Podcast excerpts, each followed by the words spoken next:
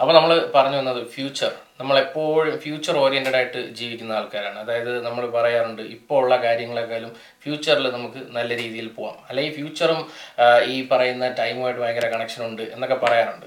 അതിനെക്കുറിച്ച് നമുക്ക് സംസാരിക്കാം. ടൈം എല്ലാമായിട്ടും കണക്ട് ചെയ്തിരിക്കുന്ന ഒരു കാര്യമാണ്. കണക്റ്റഡ് ആണ്. ഓൾറെഡി കണക്റ്റഡ് ആണ്. ഇനി ഫ്യൂച്ചറിനെ കുറിച്ച് പറഞ്ഞാലും അത് കണക്ട് ചെയ്ത് ഇങ്ങനെ മുന്നോട്ട് പോയിക്കൊണ്ടേയിരിക്കും. നമ്മൾ ഫ്യൂച്ചറിനെ കുറിച്ച് എനിക്കിങ്ങനെ ഒരുപാട് ഗോൾസ് ഞാൻ സെറ്റ് ചെയ്ത് വെക്കാറില്ല. എന്നാൽ ചില കാര്യങ്ങൾ ഞാൻ നേരത്തെ പറഞ്ഞിരുന്നു. അങ്ങനെ ഞാൻ സെറ്റ് ചെയ്ത് വെക്കാറുണ്ട്. അപ്പം നമ്മൾ എവിടെ എന്ത് കാര്യം ചെയ്താലും അതിനകത്ത് ഏറ്റവും വലിയ ഒരു ഇൻവെസ്റ്റ്മെന്റ് എന്ന് പറയുന്നത് നമ്മുടെ ടൈം തന്നെയാണ്. അപ്പോൾ അതിനെ യൂട്ടിലൈസ് ചെയ്യുന്ന എങ്ങനെയാണെന്നുള്ളത് നമ്മുടെ ചോയ്സാണ് നമ്മളതിനെ എങ്ങനെ അപ്ലൈ ചെയ്യുന്നു? നമ്മൾ ഓരോന്ന് എങ്ങനെ ഇംപ്ലിമെന്റ് ചെയ്യുന്നു? അതിന്റെ റിസൾട്ട് എങ്ങനെയാണ്? നമ്മളൊരു കെയർ പ്ലാൻ ഒക്കെ എഴുതുന്നത് പോലെ തന്നെ. നമ്മൾ ആ ടൈം എങ്ങനെ അതിലേക്ക് അപ്ലൈ ചെയ്ത് കൊടുക്കുന്നു? ഫ്യൂച്ചറിൽ നമ്മളിപ്പം നമ്മളിപ്പോൾ പ്ലാൻ ചെയ്യും. നമുക്ക് അടുത്ത മന്തിൽ ഇങ്ങനൊരു കാര്യം ഒരു പോഡ്കാസ്റ്റ് ഇങ്ങനെ ചെയ്യാം. നമ്മൾ അതിനു വേണ്ടി കുറച്ച് ഹോംവർക്ക് ചെയ്യുന്നു. നമ്മൾ അത് ചെയ്യുന്നു. അത് വ്യക്തമായൊരു പ്ലാനുണ്ട്.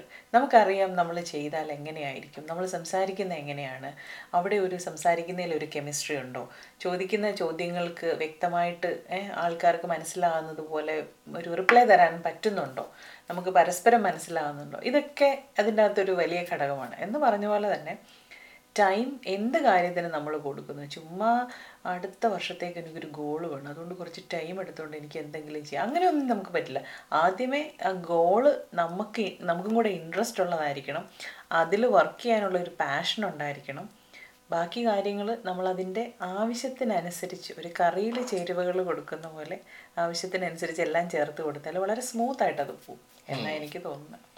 അല്ല ഞാൻ പറയാൻ ചോദിക്കാൻ വരുന്നതെന്ന് പറയുമ്പോൾ ഞാൻ എപ്പോഴും വിശ്വസിക്കുന്ന ഫ്യൂച്ചറിൽ ഒരു ഗോൾ വയ്ക്കുന്നതിൽ തെറ്റില്ല. പക്ഷേ അതേസമയം ഫ്യൂച്ചറിലത്തെ ഒരു ഒരു ഗോളിന് ഡെഡ് ലൈൻ ഇടുന്നതാണ് പ്രശ്നം.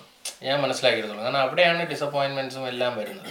ഇപ്പോൾ if you have a future plan ഇതാണ് എന്റെ പ്ലാൻ എന്ന് പറഞ്ഞ് നമ്മൾ അതിന് വേണ്ടി വർക്ക് ചെയ്തുകൊണ്ടിരിക്കുമ്പോൾ when it reach the you executive maybe example എന്ന് പറയുന്നിടത്ത് അതാണോ അപ്ലൈ ചെയ്യേണ്ടത്? അതോ അല്ല ഒരു ഡെഡ് ലൈൻ ഉണ്ടെങ്കിൽ എഗെയിൻ ഇറ്റ് ഡിപ്പെൻസ് എന്തിനെ കുറിച്ചാണ് ഇപ്പം ഞാൻ അടുത്ത വർഷം ഈ സമയത്ത് എനിക്കൊരു സിനിമയിൽ നായികയായിട്ട് അഭിനയിക്കണം എന്ന് ഞാനങ്ങ് ഗോൾ സെറ്റ് ചെയ്യുക.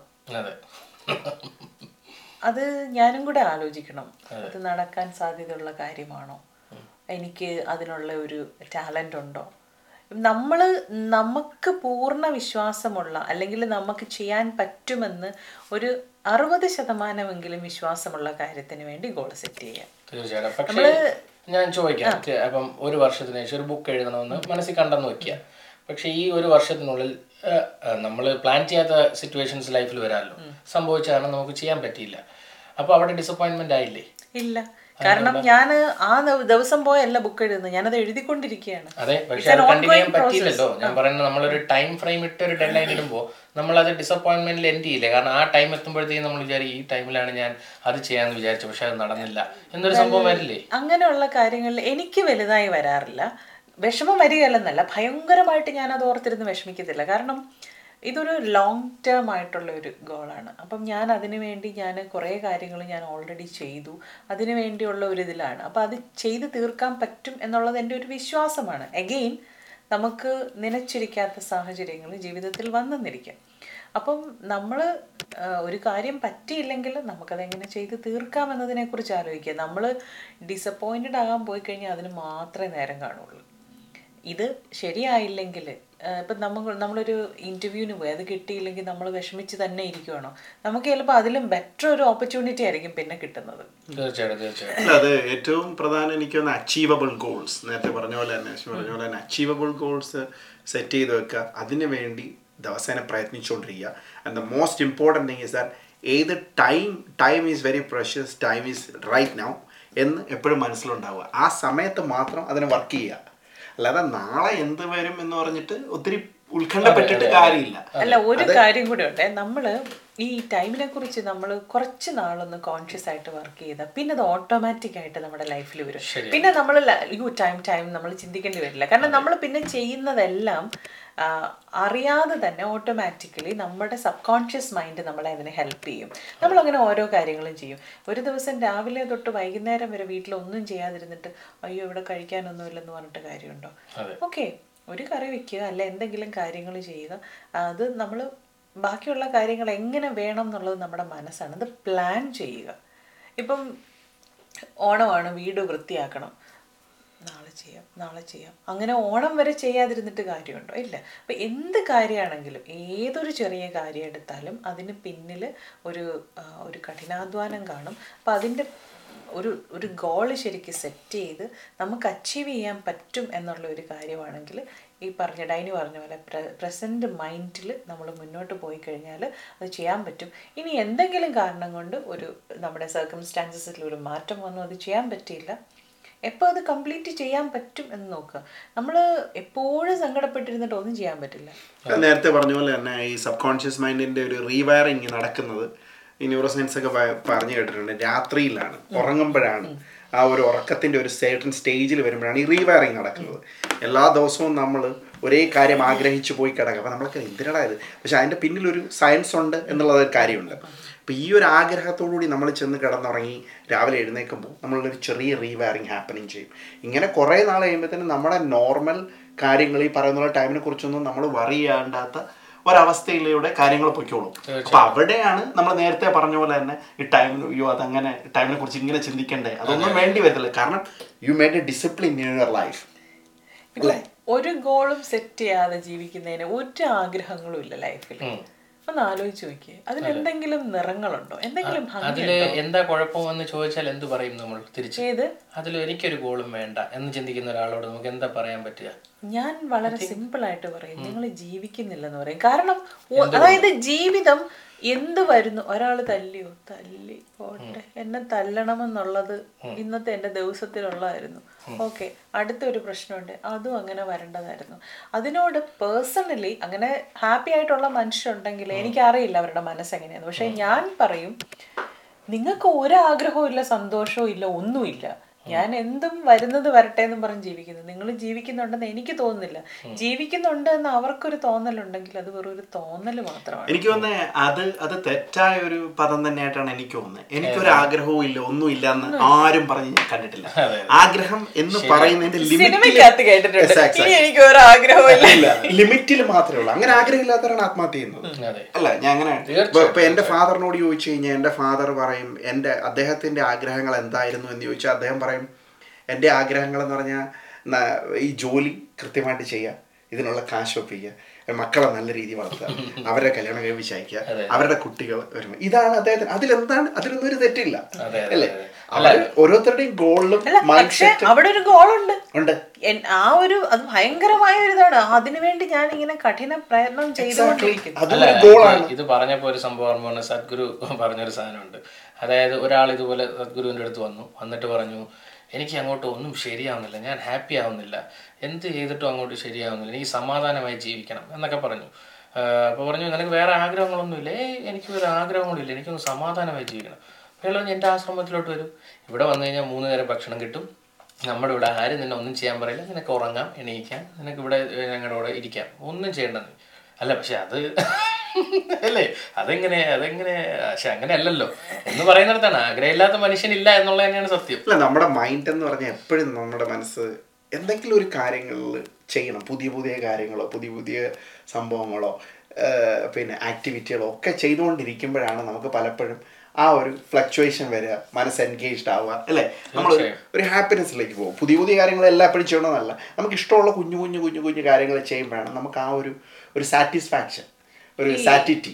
ഓവർ എൻഗേജ്ഡ് ആയിട്ടുള്ള ആൾക്കാരെ കണ്ടിട്ടുണ്ടോ? അതായത് നമ്മളെ കൊണ്ട് പറ്റാത്തതെല്ലാം കൂടെ എടുത്ത് തലയിൽ വെച്ചിട്ട് അവർക്കകത്ത് നിന്ന് ഒരിക്കലും എസ്കേപ്പ് ചെയ്യാൻ പറ്റാത്ത രീതിയിൽ അവരതിനകത്ത് ട്രാപ്ഡ് ആയി പോകും. തീർച്ചയായിട്ടും.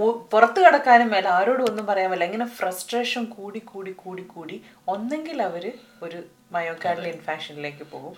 അല്ലെങ്കിൽ എന്തെങ്കിലും അതുപോലെ മാനസികമായ പ്രശ്നങ്ങൾ. മാനിക് ഡിപ്രസീവ് സൈക്കോസിസ് പോലെയുള്ള മോലാൽ പറയുന്ന പോലെ അങ്ങനെ ഭ്രാന്തമായ വഴികളിലൂടെ. അത് ഇതൊന്നും തമാശയ്ക്ക് പറയുന്നതല്ല. ഉം.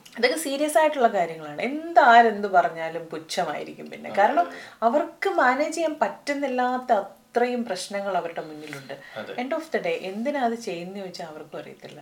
അല്ല? അല്ല അവിടെ എന്താന്ന് വെച്ചാൽ ഈ ഇന്നത്തെ കുറേ കാലത്തിന്റെ കുഴപ്പം കൂടെ ഉണ്ട്. അതായത് multitasking is achievable this that എന്നൊക്കെ പറഞ്ഞ് കുറേ കാര്യങ്ങൾ പറഞ്ഞു കൊടുക്കുകയാണ്.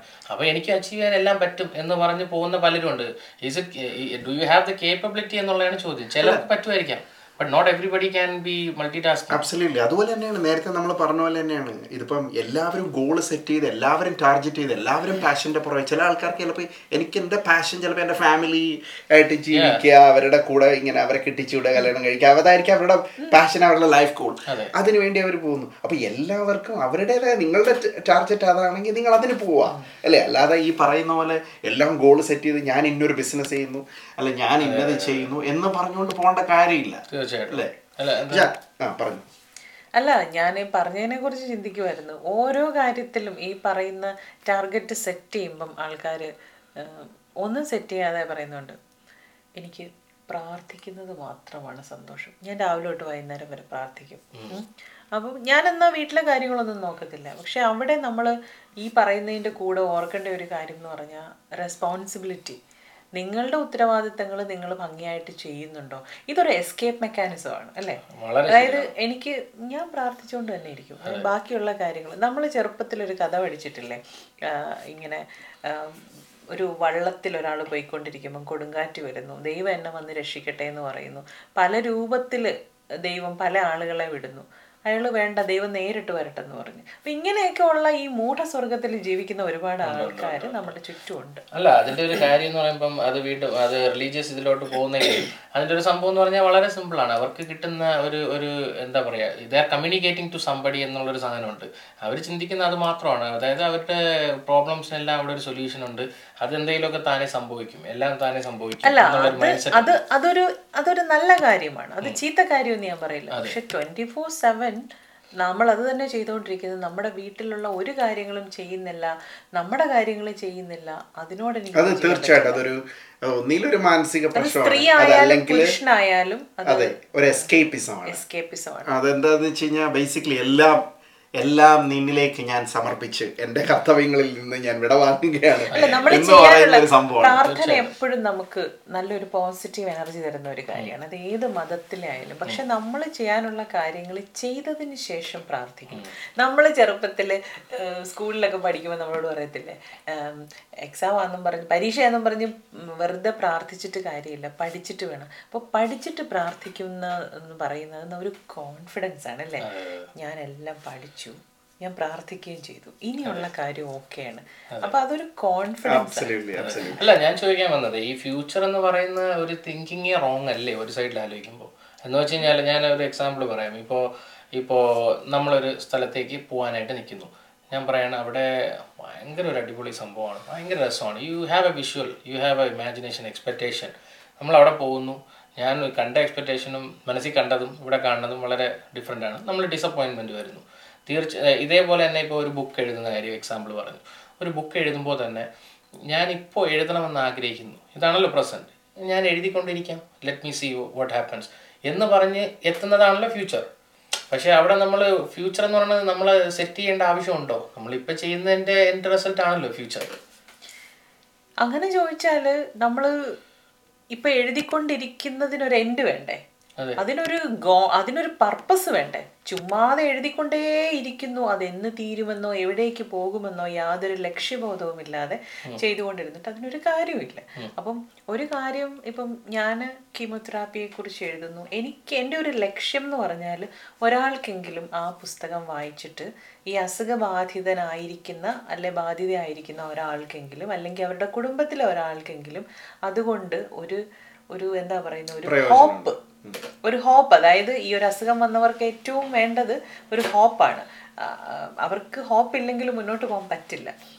അതെ അപ്പൊ അത് കിട്ടിയാൽ അങ്ങനെ പലരോടും സംസാരിച്ചിട്ട് അവർക്ക് അങ്ങനെ ഉണ്ടായിട്ടുണ്ട്. ഒരു ഭയങ്കര ഒരു ഒരു എക്സാമ്പിൾ ഞങ്ങളുടെ മുന്നിലുണ്ട്. ഒരു ആളോട് ഞാൻ സ്ഥിരമായിട്ട് സംസാരിച്ച് അവരുടെ ലൈഫിൽ വന്ന മാറ്റങ്ങൾ ഒന്നര വർഷം കൊണ്ട് അവർ മരിച്ചു പോകുന്നു പറഞ്ഞു. ഇപ്പം ആറ് വർഷത്തിന് മുകളിലായി. അവരിപ്പോഴും ജീവിച്ചിരിക്കുന്നു.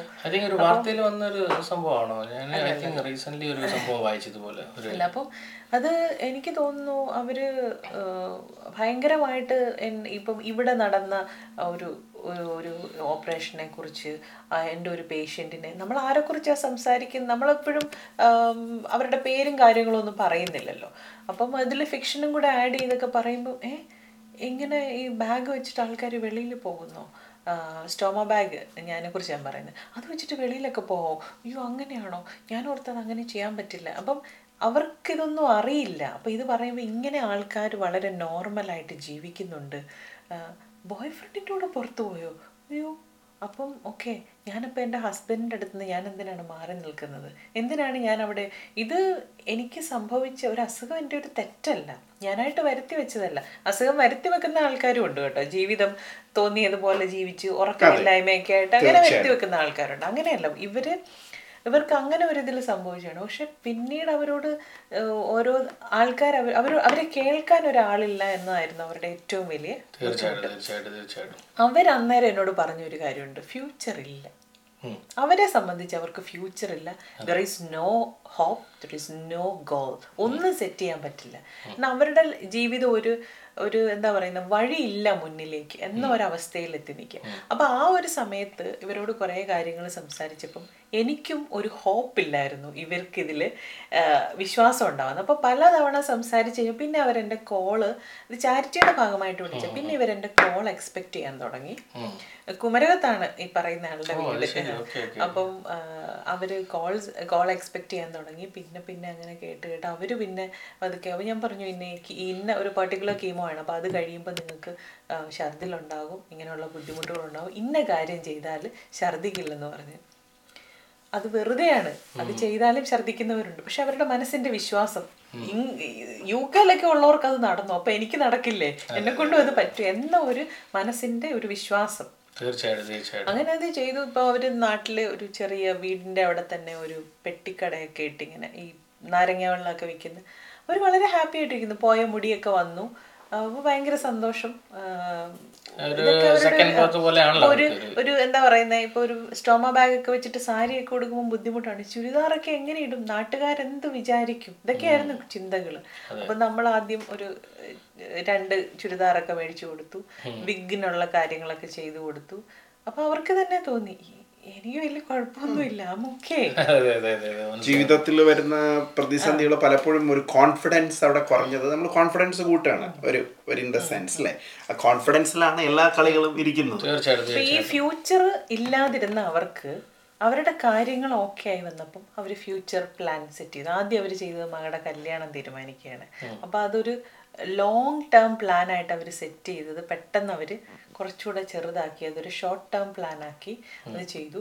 അങ്ങനെ അത് കഴിഞ്ഞ ഉടനെ അവർ രണ്ടാമത്തെ മകളുടെ കാര്യം. അപ്പം ഒന്ന് ആലോചിച്ച് നോക്കി ആ ഒരു ഒന്നുമില്ലാതിരുന്നത് പെട്ടെന്ന് അവരുടെ ഫ്യൂച്ചറിലെ അത് മാറി മറിഞ്ഞത് കണ്ടു? അപ്പൊ ഇതെല്ലാം പിന്നെ അല്ലല്ല ഞാൻ ഉദ്ദേശിച്ചത് അപ്പം മരണം എന്ന് പറയുന്ന സാധനം ഉണ്ടല്ലോ. നമ്മൾ എല്ലാവർക്കും അറിയാം നമ്മൾ മരിക്കും എന്നുള്ള ഫ്യൂച്ചർ അത് ഫ്യൂച്ചറാണ് പക്ഷെ നമ്മൾ ആരും കോൺഷ്യസ്ലി അതിനെക്കുറിച്ച് ഓർക്കാനേ ആഗ്രഹിക്കാറില്ലാത്തൊരു കാര്യമാണ്. അപ്പോൾ ഫ്യൂച്ചറിനെ കുറിച്ച് നമ്മൾ പറയുമ്പോൾ ഈ ഒരു ആസ്പെക്റ്റിലും ചിന്തിച്ചു പോലെ ഫ്യൂച്ചറിനെ നമ്മൾ എന്തുകൊണ്ടാണ് ഇപ്പം ചിന്തിക്കുന്നില്ല നമ്മളെപ്പോഴും മരിക്കും എന്നുള്ളൊരു ചിന്ത നമുക്കുണ്ടോ ലൈഫിൽ നമ്മളില്ല. അപ്പോൾ ഫ്യൂച്ചർ എന്ന് പറയുന്ന സാധനം നമ്മൾ ആ അത് എന്ന് പറയാൻ കാരണം ഞാൻ ഉദ്ദേശിക്കുന്നത് പറഞ്ഞാൽ ഫ്യൂച്ചർ എന്ന് പറയുന്ന സാധനത്തിലോട്ട് നമ്മൾ എപ്പോഴും വർക്ക് ചെയ്യാൻ നോക്കുമ്പോൾ പലപ്പോഴും ഞാൻ ചിന്തിച്ചിട്ടുള്ള ഒരു കാര്യമാണ്. അതായത് ഇപ്പോൾ ഉദാഹരണത്തിന് എനിക്കൊരു എഴുത്തുകാരനാവണം. I able to do it or not I don't know പക്ഷേ എന്റെ ഫ്യൂച്ചർ ഗോളായിട്ട് ഞാൻ അത് സെറ്റ് ചെയ്യാണ്. ഇനി ഞാൻ ചിലപ്പം നല്ലൊരു എബിലിറ്റി ഉള്ളൊരു കാര്യമായിരിക്കും ഇപ്പോൾ പ്രസന്റ് ചെയ്തുകൊണ്ടിരിക്കുന്നത് ഇതിനെ ബ്രേക്ക് ചെയ്തിട്ടായിരിക്കും നമ്മൾ ഫ്യൂച്ചർ ഗോളിന് വേണ്ടി പോകുന്നത്. മനസ്സിലായില്ലേ? പോകുന്ന ജേണി കംപ്ലീറ്റ്ലി വേസ്റ്റ് ആവാൻ പോവുകയാണ്. അതിനേക്കാളും നല്ലതല്ലേ? പ്രസന്റ് ചെയ്യുന്നത് ഇസ് ഇറ്റ് ഓക്കെ എങ്കിൽ അതിനെ തന്നെ അങ്ങ് കണ്ടിന്യൂ ചെയ്ത് പോകുന്നതല്ലേ നല്ലത്. നമ്മൾ ഇതിനെക്കുറിച്ച് ഷാഫിയും ഞാനും നേരത്തെ പറഞ്ഞു. നമുക്ക് അച്ചീവ് ചെയ്യാൻ പറ്റുന്ന ഗോളാണ് ഇപ്പം ഡൈനി ഒരു കഥ മനസ്സിലുണ്ട്. നോവലായിട്ട് എഴുതണം. ഫസ്റ്റ് ആലോചിക്കേണ്ടത് എനിക്ക് ആ ഭാഷ എഴുതാൻ അറിയാമോ ആ ഭാഷ എനിക്ക് എഴുതാൻ അറിയാം അതൊരു പ്രധാന ഘടകമാണ് അല്ലേ? നമ്മൾ ആ ഒരു ഏത് മീഡിയത്തിൽ കൂടിയാണ് പറയാൻ ശ്രമിക്കുന്നത്? എനിക്ക് ആ ഭാഷ അറിയാമോ? ഞാനത് അത് എഴുതി ആ ഒരു രീതിയിൽ എത്തിക്കാൻ എന്നെക്കൊണ്ട് പറ്റുമോ? എന്നെക്കൊണ്ട് പറ്റാത്ത ഒരു കാര്യത്തിന് വേണ്ടി ഞാൻ കുറേ മാസങ്ങൾ വർഷങ്ങൾ അതിന് അതിന്റെ പുറകെ നടന്ന് കളഞ്ഞിട്ട് കാര്യമില്ല ഇല്ല. അപ്പോൾ ഒരു പക്ഷേ ഇപ്പം വേറൊരാൾ ഹെൽപ്പ് ചെയ്യാനുണ്ട്. എനിക്ക് എന്റെ കയ്യിൽ ആശയമുണ്ട്. എന്റെ കയ്യിൽ ഭാഷയില്ല. അപ്പോൾ എന്നെ ഹെൽപ്പ് ചെയ്യാൻ ഒരാളുണ്ട്. അല്ലെങ്കിൽ എനിക്കത് വേറെ ഏതെങ്കിലും ഒരു രീതിയിൽ ചെയ്യാം. പക്ഷെ എപ്പോഴും നമുക്ക് അതുപോലെ ആഗ്രഹമുള്ള ഒരു കാര്യം തനിയെ ചെയ്യുന്ന എപ്പോഴും നല്ലത്. നല്ലതായാലും ചീത്തയായാലും അത് നമ്മളിൽ മാത്രം നിൽക്കുന്ന ഒരു കാര്യമാണ്. ഞാൻ ഈ നേരത്തെ പറഞ്ഞതിൽ ഒരു കാര്യമുണ്ട്. അതായത് ഇപ്പം നമ്മൾ നിങ്ങളിപ്പോൾ ഒരു ഇപ്പം നിങ്ങൾ പറഞ്ഞു ഗോൾ ഒരു ടാർജറ്റ് ഇല്ലാതെ കുറേ കാര്യങ്ങൾ ചെയ്ത് ചെയ്ത് പോവാം. അത് എന്റിൽ എവിടെയെങ്കിലും എത്തും എന്ന് പറഞ്ഞു. പക്ഷേ ഈ നമ്മൾ ഈ ചെയ്യുന്ന സാധനങ്ങൾക്ക് മുമ്പ് തന്നെ നമ്മുടെ ഗോൾ നമ്മുടെ മനസ്സിലുണ്ട്. അതുകൊണ്ടല്ലേ നമ്മൾ ഈ കാര്യങ്ങൾ ചെയ്യുന്നത്. എങ്ങനെ? അതായത് ഒരു ഗോളില്ലാതെ ഒരു സാധനത്തിന് വേണ്ടി നമ്മൾ പ്രയത്നിക്കില്ല. അപ്പൊ എന്ന് പറയുന്ന പോലെ ഒരു നിങ്ങളുടെ മനസ്സിലൊരു ഗോളുണ്ട്. ഉണ്ട് ആ ഗോളില്ലാതെ നിങ്ങൾ ഇതിനു വേണ്ടി വർക്ക് ചെയ്യില്ലല്ലോ. അല്ല അങ്ങനെയല്ല. ഞാൻ ഉദ്ദേശിച്ച ആസ്പെക്ട് ബ്രോ പറയുന്ന ആസ്പെക്ട് ശരിയാണ്. ഞാൻ ഉദ്ദേശിച്ച ആസ്പെക്ട് അതല്ല. അപ്പൊ നമ്മൾ പ്രസന്റ് ആയിരിക്കാതെ നമ്മൾ എപ്പോഴും ഫ്യൂച്ചർ ഓറിയന്റഡ് ആയിട്ട് വർക്ക് ചെയ്യില്ലേ? ഉദാഹരണത്തിന് ഞാൻ വണ്ടി ഓട്ടിക്കുകയാണ്. വണ്ടി ഓട്ടിക്കുമ്പോഴേ എന്റെ ഇതെന്ന് പറയുമ്പോൾ അവിടെ ഞാൻ അങ്ങോട്ട് വരുന്നുണ്ട്. എന്റെ മൈൻഡ് വേറെ എവിടെയാണ്? So I am not enjoying the present and actually അവിടെ പോകുന്നിടത്ത് വല്ല സംഭവം നടന്ന് അത് ക്യാൻസൽ ആയതെന്ന് വെച്ചു സിമ്പിൾ എക്സാമ്പിൾ പെട്ടെന്ന് വേണ്ടി വരുന്നതാണ് ഉദ്ദേശിക്കുന്നത്. എന്ന് പറയുന്നത് ഞാൻ ഉദ്ദേശിച്ച ആ പ്രസന്റിൽ നമ്മൾ കറക്റ്റായിട്ട് പോയാൽ നമ്മുടെ ഹാപ്പിനെസ്സും കൂടെ സസ്റ്റെയിൻ ആവുന്നുണ്ട്. അവിടെ നമ്മൾ ഡിസപ്പോയിന്റ്മെന്റ്സ് കുറയുന്നില്ലേ എന്നുള്ള ഒരു ആസ്പെക്ട് ആണ് ഉദ്ദേശിച്ചത്. അല്ല ബ്രോ പറയുന്നത് ശരിയാണ്. അതായത് ലോങ് ടേം ഗോൾ ഉണ്ട് ഷോർട്ട് ടേം ഗോൾ ഉണ്ട്. അതെ. ഇല്ലേ? ആദ്യം ഷോർട്ട് ടേം ഗോൾ അച്ചീവ് ചെയ്തിട്ട് പിന്നീട് ലോങ് ടേം ഗോളിലേക്ക് പോകാം അതെ അതെ അതെ അതെ. തീർച്ചയായിട്ടും തീർച്ചയായിട്ടും. തീർച്ചയായിട്ടും തീർച്ചയായിട്ടും. പിന്നെന്താണ്? പിന്നെ എനിക്ക് ചോദിക്കാനുള്ളത് ഇപ്പൊ നമുക്കറിയാം നമ്മളുടെ മലയാളി സ്ത്രീകൾ എന്ന് പറയുന്ന ഒരു കാറ്റഗറി ഉണ്ടല്ലോ നമുക്ക് ഇവിടെ. അപ്പോൾ ഈ പിന്നെ മലയാളി സ്ത്രീകൾ പലപ്പോഴും എന്താ പറയുക ഒരു നേഴ്സാവുന്നു. അവർ അവിടെ ആ ഒരു ചെറിയൊരു മേഖലയിൽ നിൽക്കുന്നു റിട്ടയർ ആവുന്നു ഇങ്ങനെ പോകുന്നു എന്ന് പറയുന്നൊരു ഒരു ഇതുണ്ട്. അപ്പോൾ പലപ്പോഴും ഇവർക്ക് ഗോൾ അച്ചീവ് ചെയ്യുന്നു അല്ലെങ്കിൽ ഒരു ടൈം വേറെ എന്തെങ്കിലും അഡീഷണൽ ഗോൾസ് ഉണ്ടെങ്കിൽ അത് ചിലപ്പം പലപ്പോഴും നടക്കാറില്ല എന്ന് എനിക്ക് തോന്നിയിട്ടുണ്ട്. അങ്ങനെ വരും അങ്ങനത്തെ ഒരു ഇതിൽ എന്താണ് എന്താണ് പറ എന്തെങ്കിലും ഒരു ഒരു അഡീഷണൽ സാധനങ്ങൾ പറയാനുള്ളത് താങ്കളുടെ എക്സ്പീരിയൻസിൽ നിന്ന്? അതായത് എങ്ങനെ how can they achieve their additional their ആഗ്രഹങ്ങൾ പാഷൻസ് ഓർ എനിത്തിങ് സി ഒരാൾക്ക് ഒരിക്കലും പറഞ്ഞ് ഒരാൾക്ക് ഗോൾ ഉണ്ടാക്കി കൊടുക്കാനോ ഇങ്ങനെ അച്ചീവ് ചെയ്യണമെന്ന് പറയാനോ പറ്റില്ല. അതൊക്കെ നമ്മൾ തന്നെ അതിനുള്ള വഴി കണ്ടെത്തണം. നിങ്ങൾ ഇന്ന രീതിയിൽ നമുക്ക് ചില കാര്യങ്ങൾ ഇപ്പം നമുക്ക് ഹെൽപ്പ് ചെയ്യാൻ പറ്റുമായിരിക്കും. ദാ ഇന്ന ഒരു കാര്യത്തിൽ നിങ്ങൾ ചെയ്ത് കഴിഞ്ഞാൽ കുറച്ച് നന്നായിരിക്കും എന്നൊക്കെ പറഞ്ഞ് നമുക്ക് അങ്ങനെയൊക്കെ ഒന്ന് പറഞ്ഞു കൊടുക്കാൻ പറ്റും. പക്ഷെ അല്ലാതെ ഇപ്പം ഇൻ എല്ലാ കാര്യങ്ങളും ഇന്ന രീതിയിലായിരിക്കണം എന്ന് പറഞ്ഞ് ഒരാളെയും പറഞ്ഞ് അങ്ങനെ ചെയ്യാൻ പറ്റുമെന്ന് എനിക്ക് തോന്നുന്നില്ല. ഞാൻ അതിൽ വിശ്വസിക്കുന്നില്ല. തീർച്ചയായും. അല്ല എങ്കിലും ഒരു ഒരു സിമ്പിൾ ഒരു ജനറൽ ആയിട്ടുള്ള ചില കാര്യങ്ങൾ ഉണ്ടാവില്ല ഇങ്ങനെയൊക്കെ ചെയ്താൽ you could achieve maybe you could try എന്ന് പറയുന്നത് ഇപ്പം ഞാൻ എന്റെ ഒരു പാത്തിലൂടെ ഇങ്ങനെയാണ് ഞാൻ ചെയ്തപ്പോൾ എനിക്ക് അത് അച്ചീവ് ചെയ്യാൻ കഴിഞ്ഞു.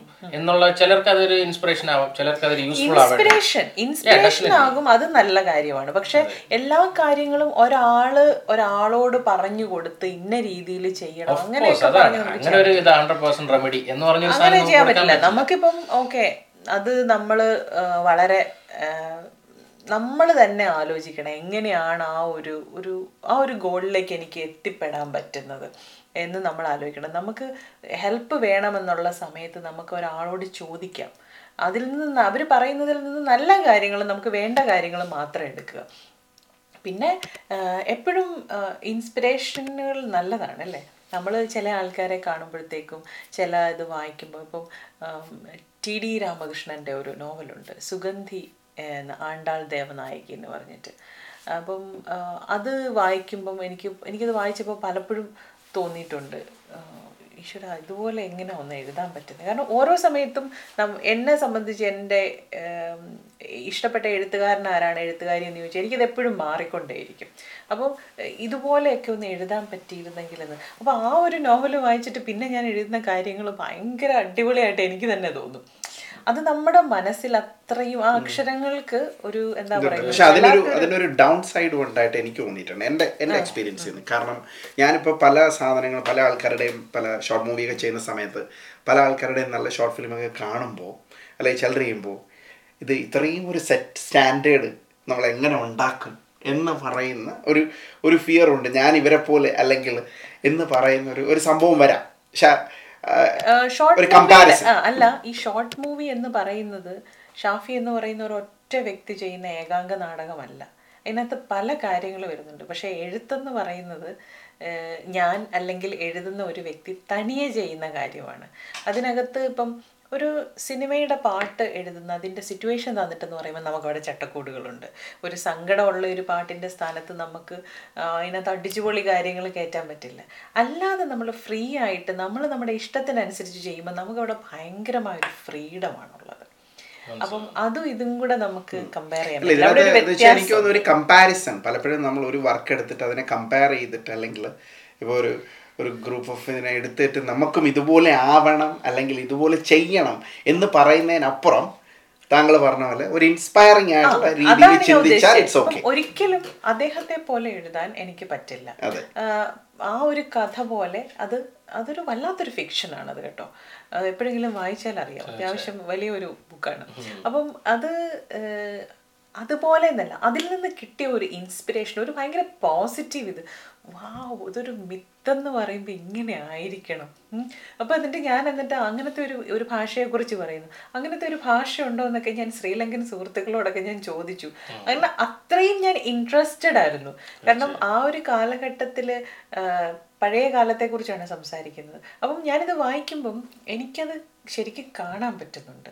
ആ ഒരു കാലഘട്ടത്തെക്കുറിച്ച് ആ കാണാത്ത ശ്രീലങ്കയിലെ പല സ്ഥലങ്ങളും കാണാൻ പറ്റുന്നത്. അതൊക്കെ ആ അക്ഷരങ്ങളുടെ ഒരു മാജിക് തന്നെയാണ്. തീർച്ചയായിട്ടും.